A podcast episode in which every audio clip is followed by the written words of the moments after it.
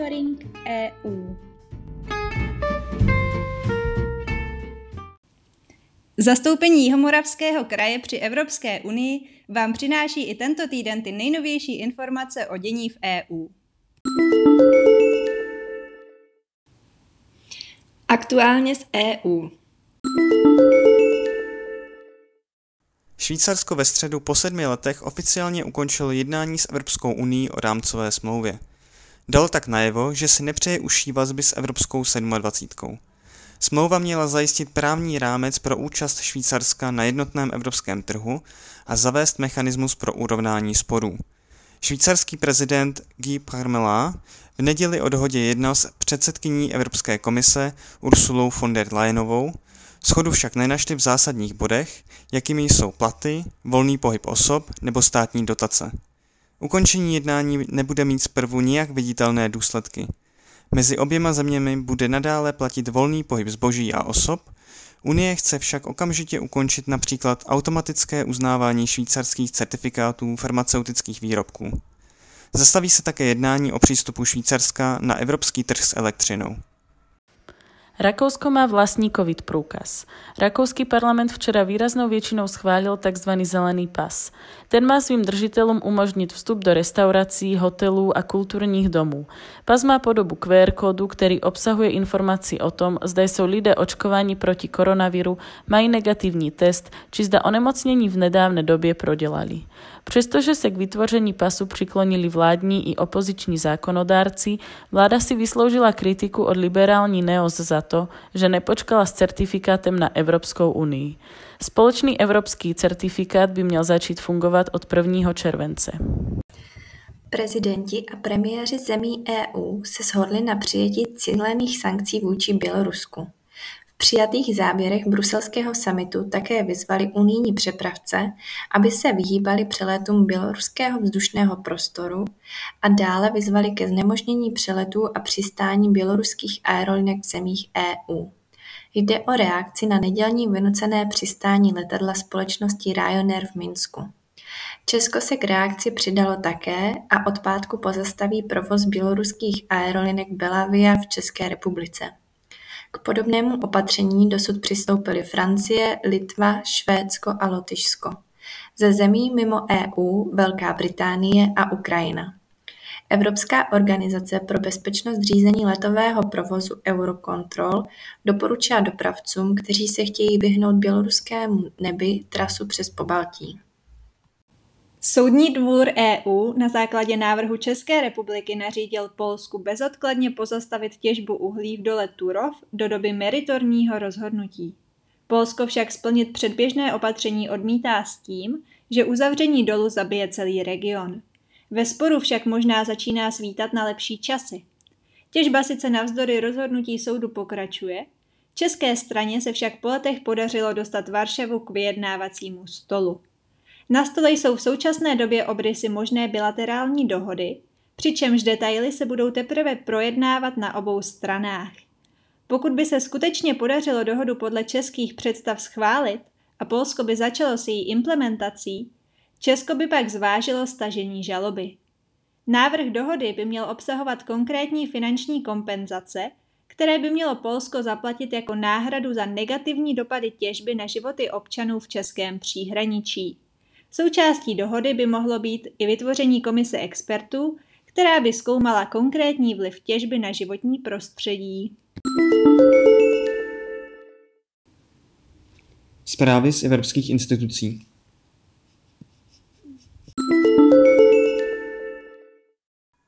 Návaznosti na přijetí pracovního programu pro první rok programu Kreativní Evropa 2021 až 2027 zahájila komise nová opatření na podporu kulturních a kreativních odvětví v Evropě i mimo ní. V roce 2021 bude Kreativní Evropa disponovat bezprecedentním rozpočtem ve výši přibližně 300 milionů eur.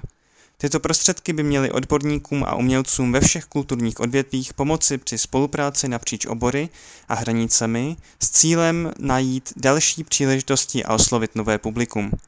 Přijetí představuje základ pro první výzvy k podávání návrhů v rámci nového programu. Tyto výzvy budou určeny všem organizacím, jež působí v příslušných kulturních a kreativních odvětvích. Celkový rozpočet programu na sedm let činí 2,4 miliardy eur, což je oproti předchozímu období nárůst o 63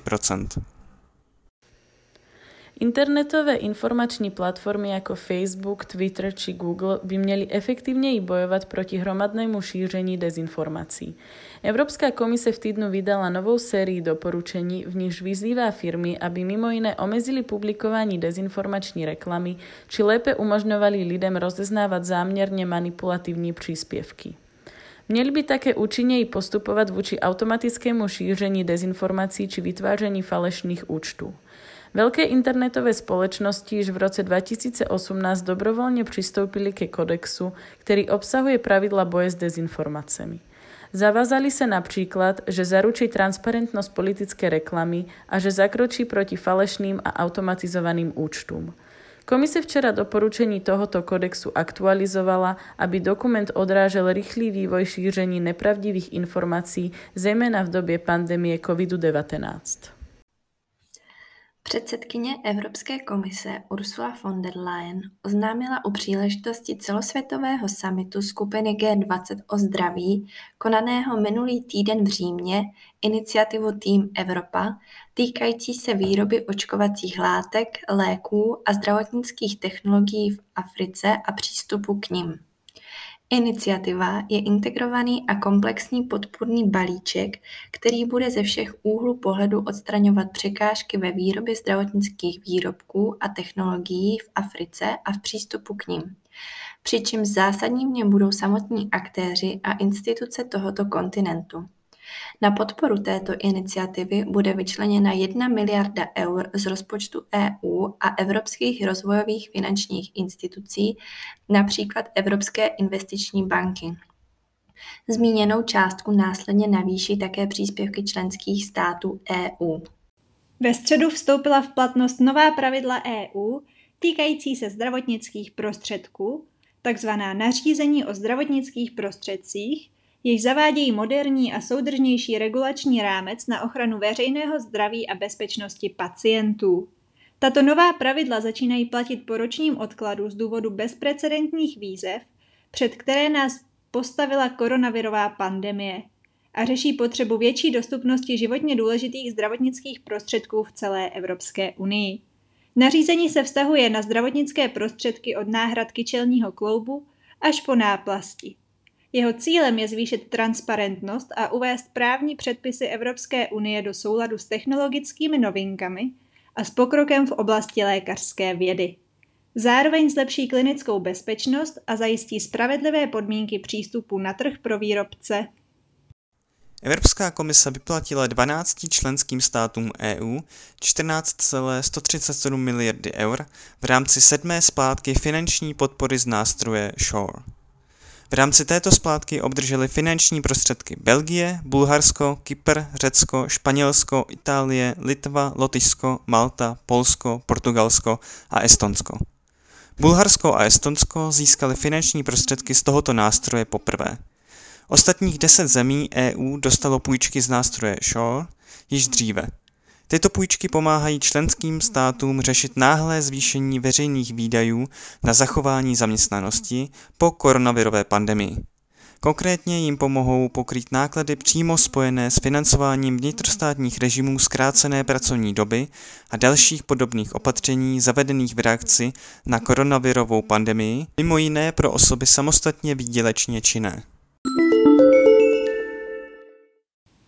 Zprávy z činnosti zastoupení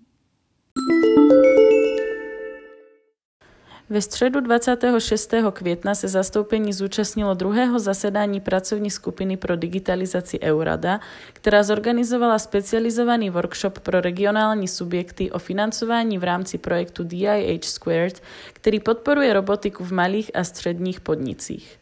Účastníci workshopu zjistili více o efektivních metodách vytváření synergií mezi regiony a vyměnili si osvědčené postupy a výzvy regionálních digitálních inovačních center. Ve středu se zastoupení dále zúčastnilo webináře Mezinárodní asociace veřejné dopravy UITP, jehož tématem byla řešení integrované mobility.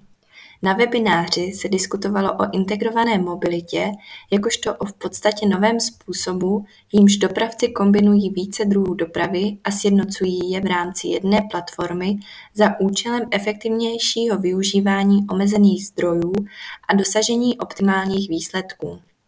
Hovořilo se o tom, jak ve veřejné dopravě zvýšit počet cestujících a zároveň snižovat náklady a zajistit tedy efektivní a snadno dostupnou veřejnou dopravu pro všechny. Zastoupení se ve středu 26. května zúčastnilo rovněž regionální akce v rámci Fóra pro budoucnost zemědělství 2021. Událost se věnovala dvěma hlavním tématům. Zemědělským strategiím v Jižní Evropě s udržitelným využíváním vody a zvyšování standardů udržitelnosti prostřednictvím obchodních dohod Evropské unie. Udržitelnost již není možností, ale je nutností. Ve čtvrtek 27. května se zastoupení zúčastnilo samitu o biodiverzitě v zemědělství, který uspořádalo taktéž Fórum pro budoucnost zemědělství. K hlavním tématům setkání patřily výzvy a příležitosti v biodiverzitě v zemědělství, jak může EU pomoci v této oblasti a v jakém souladu je strategie biologické rozmanitosti do roku 2030 se společnou zemědělskou politikou. Ve čtvrtek se zastoupení dále zúčastnilo workshopu Evropské organizace vlastníků půdy na téma poznatku z projektu Evropské unie o společném navrhování výzkumu venkovskými aktéry. Diskuze se účastnilo sedm řečníků, kteří prezentovali své zkušenosti, řešení a strategie svých vlastních projektů pátek 28. května se konala již druhá informační schůzka pořádaná Evropským výborem regionů, které se zastoupení rovněž zúčastnilo. Tématem schůzky byly opět místní dialogy s občany v kontextu konference o budoucnosti Evropy. Zástupci výboru regionů a nadace Bertelsmann zde předali podrobnější informace o navrhovaných metodách a praktikách vedení místních dialogů s občany a radili, jak zajistit, aby tyto dialogy byly inkluzivní, inovativní a úspěšné. Kromě informací o plánování a návrhu projektu místního dialogu s občany byl na webináři také prostor k vyhledávání potenciálních partnerů pro spolupráci v rámci pořádání těchto dialogů. Celý monitoring EU si také můžete přečíst na našich webových stránkách www.kjmk.eu v sekci aktuality